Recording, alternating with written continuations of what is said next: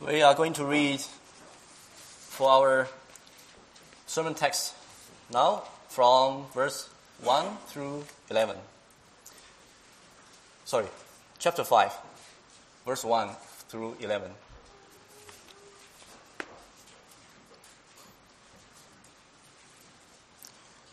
But a man named Ananias, with his wife Sapphira, sold a piece of property, and with his wife's knowledge, he kept back for himself some of the proceeds and brought only a part of it and laid it at the apostles' feet.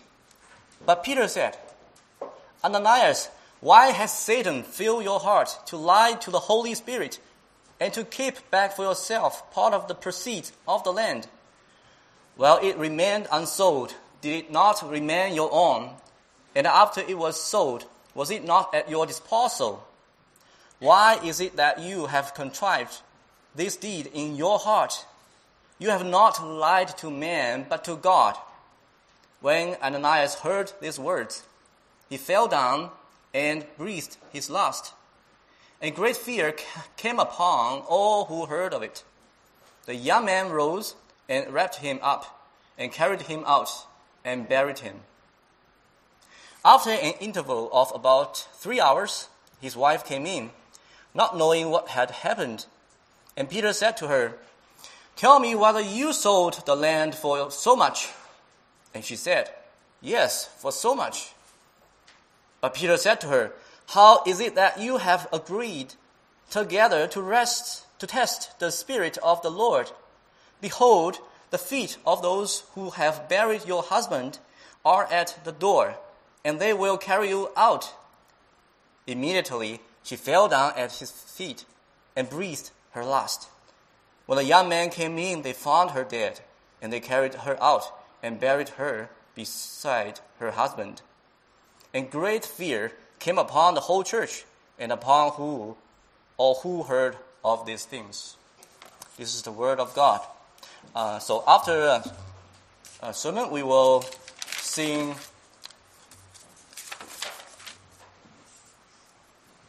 hymn 50, 50 uh, stanzas 1, 2, and 4. Good afternoon, our beloved congregation. I greet, greet you once again. Some of us might have read a novel or watched a movie based on this novel, The Godfather. It is not a story about a priest or a monk, but of a story about the head of a Italian mafia or mob gangster. And this Godfather, his name is Michael Corleone, said some famous words. He said something like, If you want to help someone, you had better act like you are 100% generous. What he means is when you help some people, you need to act to be more generous than you actually are. And this is a worldly practice, hypocrisy, or more accurately, accurately speaking, to lie to the people that he is not someone he is not. And this is what we read in today's text that a married couple acts like somebody they are not. And their doing brought a crisis to the early church in the first century. So, based on the texts, the theme of the gospel message this afternoon is God protects his church against the lie, under the theme of three points which I made a little bit adjustments. I apologize, but you can follow definitely when I tell you. So the first point is the deception sneaked into the church. The, the second point is the punishment executed before the church. And the final point is the fear spread out from the church. Now let's begin with the first point. The deception sneaked into the church. So in Acts 1 8, we see that the, the verse tells us that the apostles were commissioned as Christ's witness to testify in expanding circles. That is to spread the gospel truth in Jerusalem and in all Judea and Samaria and to the end of the earth. And the entire book emphasizes the truth that Jesus gathered and defended his church, his new people, through the work of the Holy Spirit. After Pentecost, the Holy Spirit greatly worked along with preaching in the church of Jerusalem. And the love characterized the church. So we can see that there are four, four at least four elements of the community life in chapter 2. First, the church was devoted to the teaching of the apostles. That is the gospel of Jesus' birth, burial, resurrection, and return. Together, they listened to and obeyed apostolic teaching. Second, chapter 2, verse 44 writes, All the believers were together. The love, the, the love between Christians manifested itself in that they met together daily in the temple and shared food together. Remarkably, they sacrificed for one another. They even sold what they had and their property to help those people who were in need. Such sharing was not mandatory or forced, but was entirely out of their sincere heart. Third, believers also broke bread together. They celebrate the Lord's Supper together. They break the, uh, the bread together could also refer to the ordinary meal. So they spent a lot of time together eating and celebrating the Lord's uh, birth, death, and the resurrection and return. So, number four element is believers were also devoted to prayer. Prayer signifies the, the community is dependent on God for maintaining their life together in truth, hope, and love. So when, you look, when we look at the, the picture of the, the first century uh, church in Jerusalem, we probably can get a beautiful picture of church life. The believers in the early church were of one heart and soul. And this is not the church life that we all desire to have. We all desire, we all make our effort to achieve. We come to church, we, we long for the truth and sincere communal life together in love, respect, and support. And most importantly, to be united together in one Jesus Christ. And in chapter 4, verse 36, which mentions that Joseph, who also was called Barnabas, he sold his field and offered the money to the needy fellow believers. This Barnabas, Luke later described as a good man and full of the Holy Spirit and of faith. So his good reputation was spread among church communities. Everybody knew him, everybody knew what he has done to the church. Yet immediately after chapter 4, chapter 5, verse 1 begins with a word, but which indicates that this results in a dramatic contrast between two contrary situations. One is positive, as the, as the case of Barnabas, and the, the following one is not. So you see, the church was not perfect, even ever since the first century church. And this word, but, also has been a clue that this is a continuation of the story begun in Acts 4. So in Acts 4, we see Satan, he uses the Sanhedrin to disrupt the work of the church. A new people of God that was just born. But when he found that outside persecution did not really work, but even fanned the flames of prayer and bold proclamation. So he turned to destroy the church from the inside by perversion of the offering. Satan, as we know, is a very, very cunning being. He saw that the external assault on the apostles failed, so he simply shifted his strategy to the internal adulteration of the church community. So today, still, Satan uses both external persecution and internal perversion to attack God's church. And perhaps in North America, where we live, the latter strategy is more, far more common and, and effective than attacking the church of Christ from outside. For example, today we know that Satan keeps using liberal thoughts or false teachings to divide the church. And many church, churches divided because of that. So, what happened here? Chapter 5, verse 1, to 1 through 2 tells us that a married couple, Ananias and his wife Sapphira, sold a piece of property. Apparently, they had some good life. They had, they had a good life. They had a lot of money. And they promised to give all the proceeds to the poor in the church. Yet, they kept back part of it and put, in, put, put them in their pockets for themselves. This is not honest because they did not do as they promised to do. And Ananias' wife, Sapphira, knew it. She knew it actually. That means they plotted this scheme together. They actually lied to the church. They, they kept the money, which means they loved the money, and showed little faith. As members of the early church, Ananias and Sapphira probably heard many gospel messages preached by apostles. As the context already tells us that the church was devoted to the teaching of the apostles.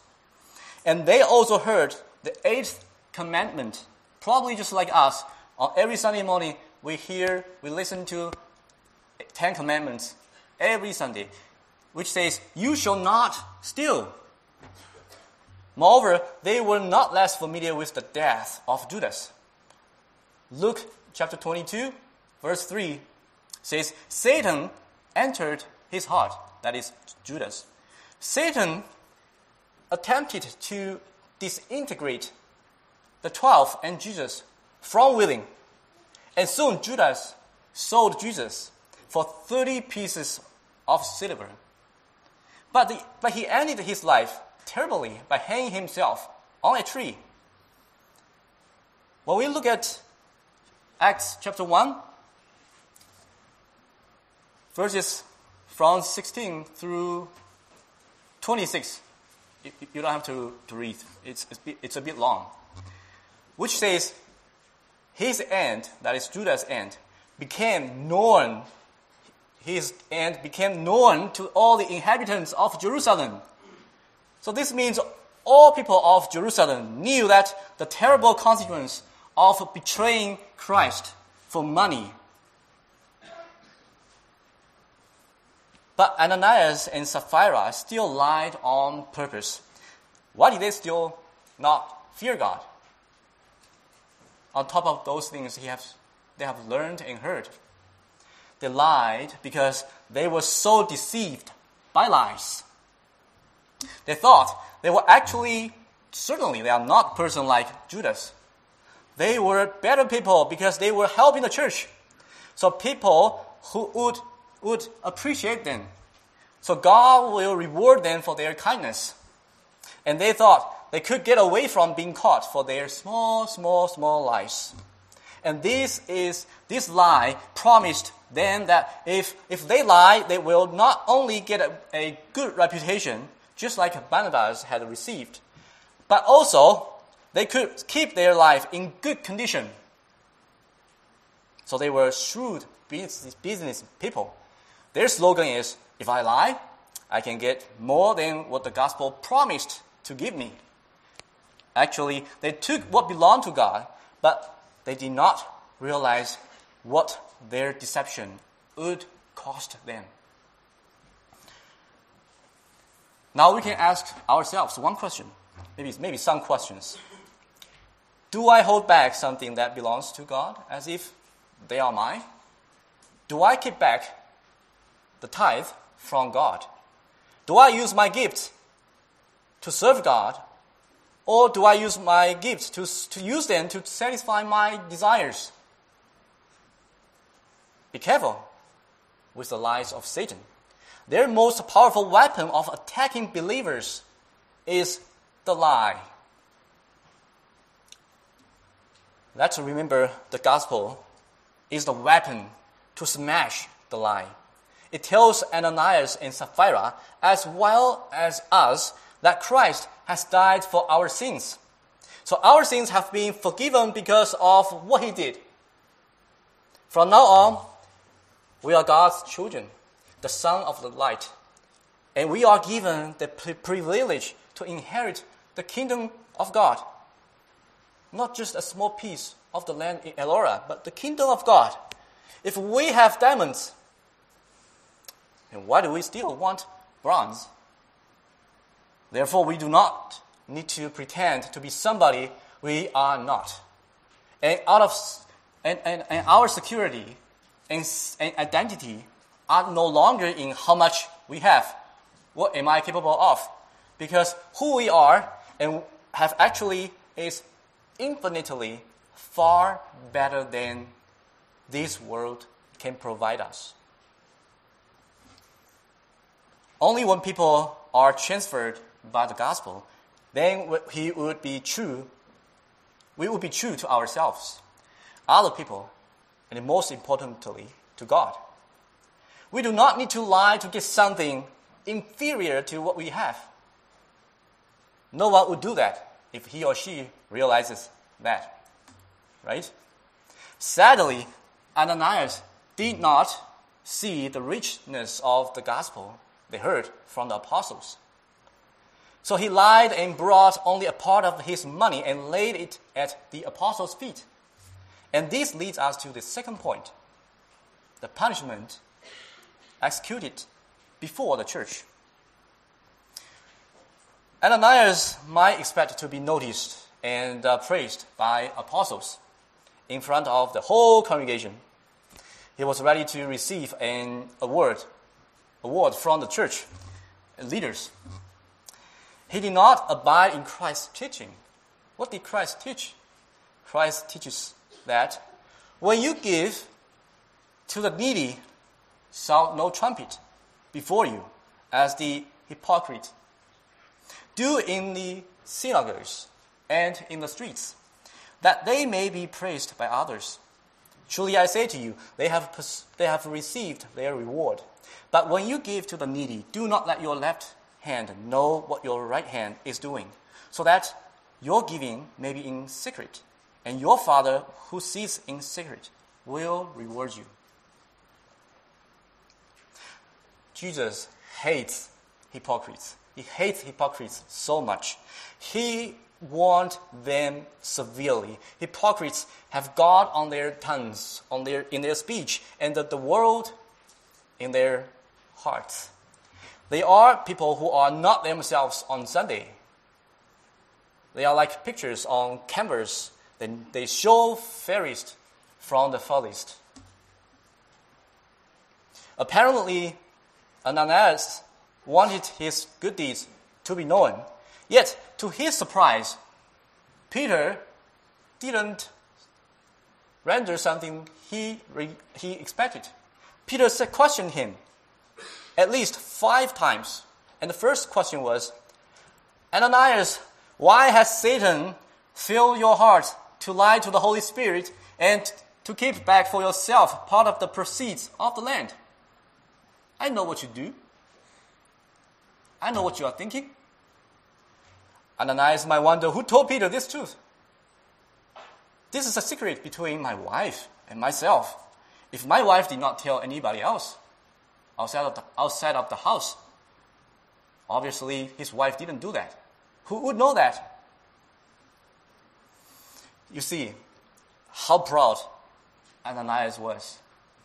He thought he could be able to keep the lie to himself without knowing that God knows everything. Nothing can really hide from the all knowing, all powerful God. Of course, Peter is not God. He could not read minds. But with the help of the Holy Spirit, he knew Ananias are lying. So he said, Why has Satan filled your heart to lie?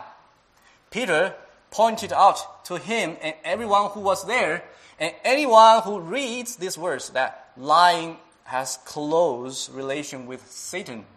He, the father of lies. In other words, lying is from Satan. If someone is the son of God, then he or she does not take lying for granted. Lying is a devastating sin. It twists the truth. And it has existed over since, ever since the beginning of human history. Remember how Satan twisted God's word and lied to Eve first, and then to Adam. Adam. And, and the lie soon destroyed the relationship between God and human being. From then on, humankind was cursed. If not because of the promise of the salvation of Christ, we will, we will be all condemned to eternal death. The text do not say Ananias was possessed by the evil spirit and he lied. But the text says that Satan filled his heart. Once the heart is controlled, the entire person is enslaved. Satan is sly. He did not force Ananias to lie, but, the, but he made Ananias, he seduced Ananias voluntarily submitted to the satanic lie. He influenced Ananias' heart by giving a false hope and comfort that by lying, you could get what you wanted. And Peter continued to ask the second question Why do you keep back for yourself part of the proceeds of the land? And then the third question While it remained unsold, did it not remain your own? And then the fourth question And after it was sold, was it not at your disposal? Then the fifth one why is it that you have contrived this deed in your heart? You have not lied to God. Uh, you have not lied to man, but to God. Well, Peter these five questions. Ananias did not answer at all. He, has, he had no response. Although he could cut in and said he was sorry, I'm sorry, I sinned. Please forgive me. Ask the Lord for forgive me. He had a chance to repent immediately, but he did not.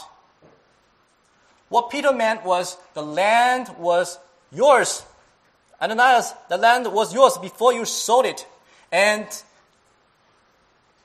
before you had promised to give it to the church. Also, giving out your money to church was not mandatory, let alone giving 100%. But after you sold it, after you had sold it, it then belonged to God, not yours anymore. If it was God's property, how dare you keep back what belongs to God? If you take, you steal from the Lord. Titus chapter 2, verse 10 conveys the word keep back. It's stealing in small quantities or practicing petty theft.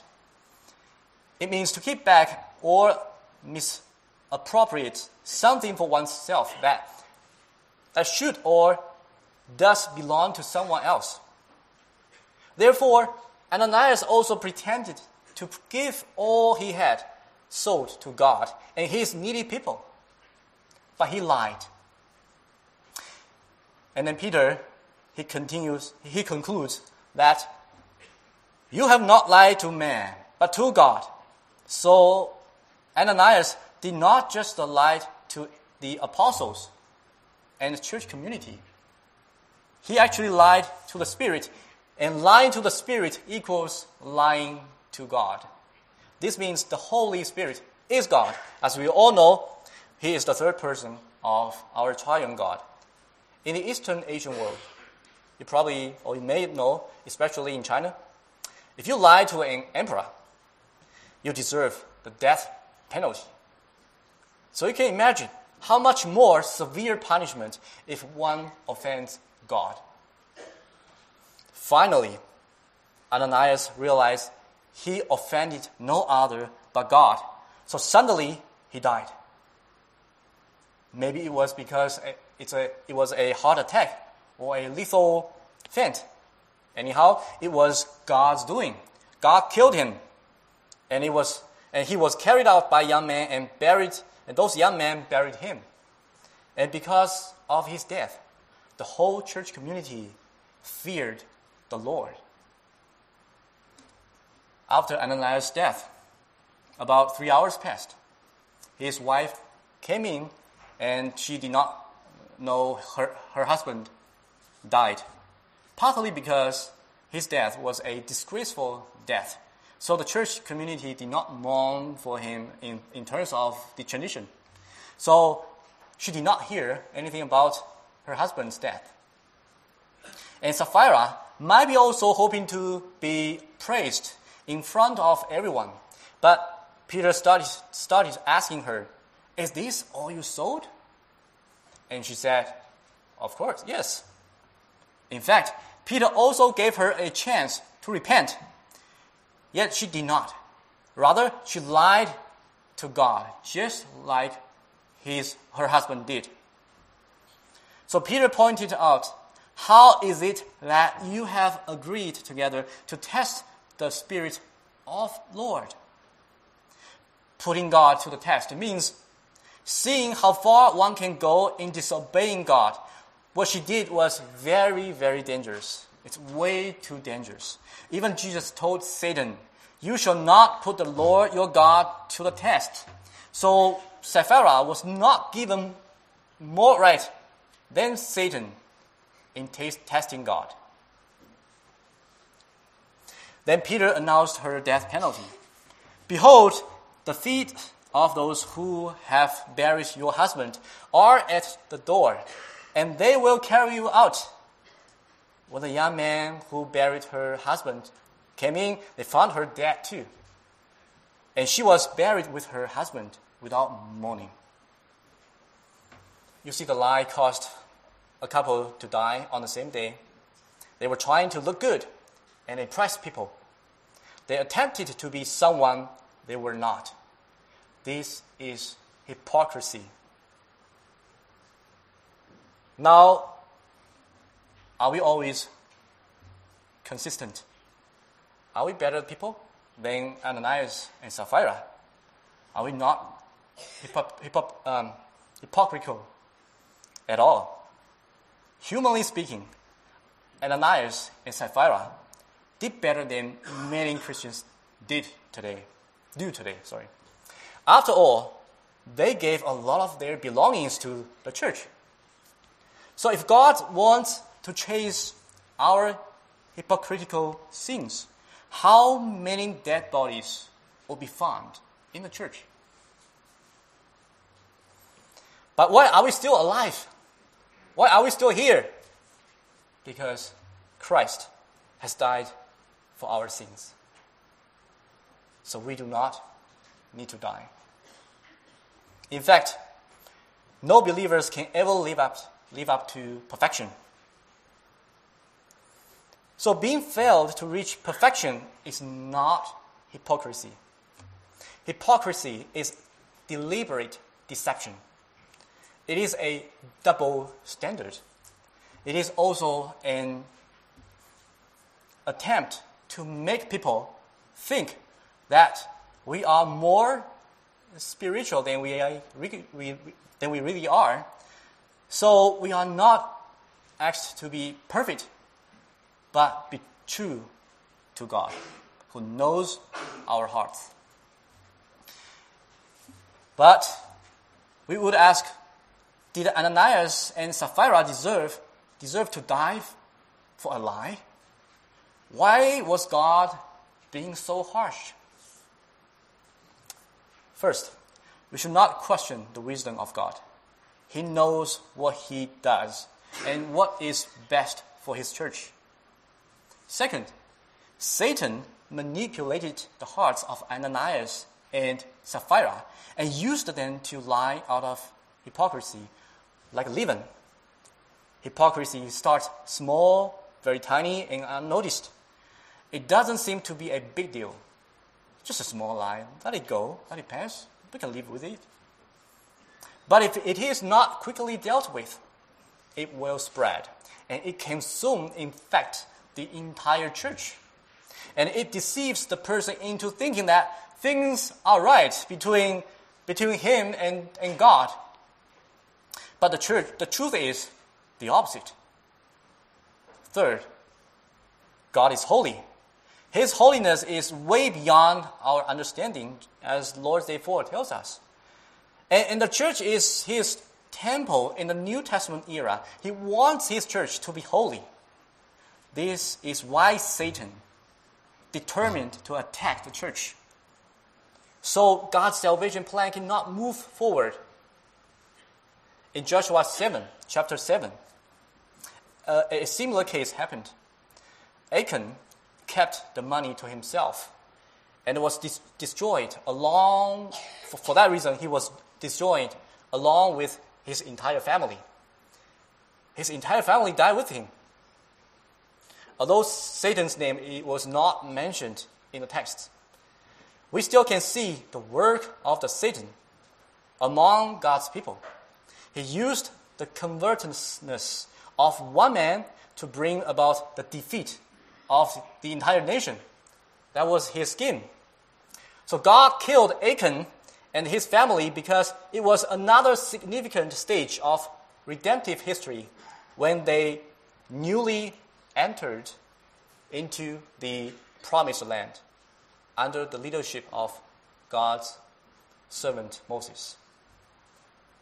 Similarly, in Acts 5, Satan sought to do the same with, it, with God's infant church. The church just began as a new people of God in a new critical stage of redemptive history. So God will not allow the lie spread like a leaven to destroy his work. And once again, God's Spirit thwarted Satan's attempts to corrupt God's new people. Certainly, Luke isn't teaching that death invariably follows by death. At the inauguration of the new covenant, the Lord reveals his standards for the early church community. And this and his punishment of this couple brought great fear within and even without the church. And this brings us to the final point. The fear spread out from the church. When Ananias died, great fear came upon all the church community who heard it. But when Sapphira died, the great fear spread outside the church. People realized that God could be, they could be, God could not be treated lightly. Hebrew chapter, five, uh, chapter 12, verse 8 through 9 says, Therefore, let us be grateful for receiving a kingdom that cannot be shaken, and thus let us offer to God acceptable worship with reverence and awe, for our God is a consuming fire. First, God killed the lying husband, and then his lying wife, and now who wanna be the next? What happened to the couple could also happen to anyone else who lied to God in the church. So the punishment of the couple did not weaken, but build up and strengthen the church in the first century in Jerusalem. The following verse in chapter 5, verse 14 says, More than ever, believers were added to the Lord, multitudes of both men and women When we look back to nowadays, we can see that many churches tend to tolerate the fashion of newcomers or of the world. They think the standard of God won't really work in today's church. So they seek to overly contextualize and work to satisfy their appetite by compromising God's timeless gospel message and standard.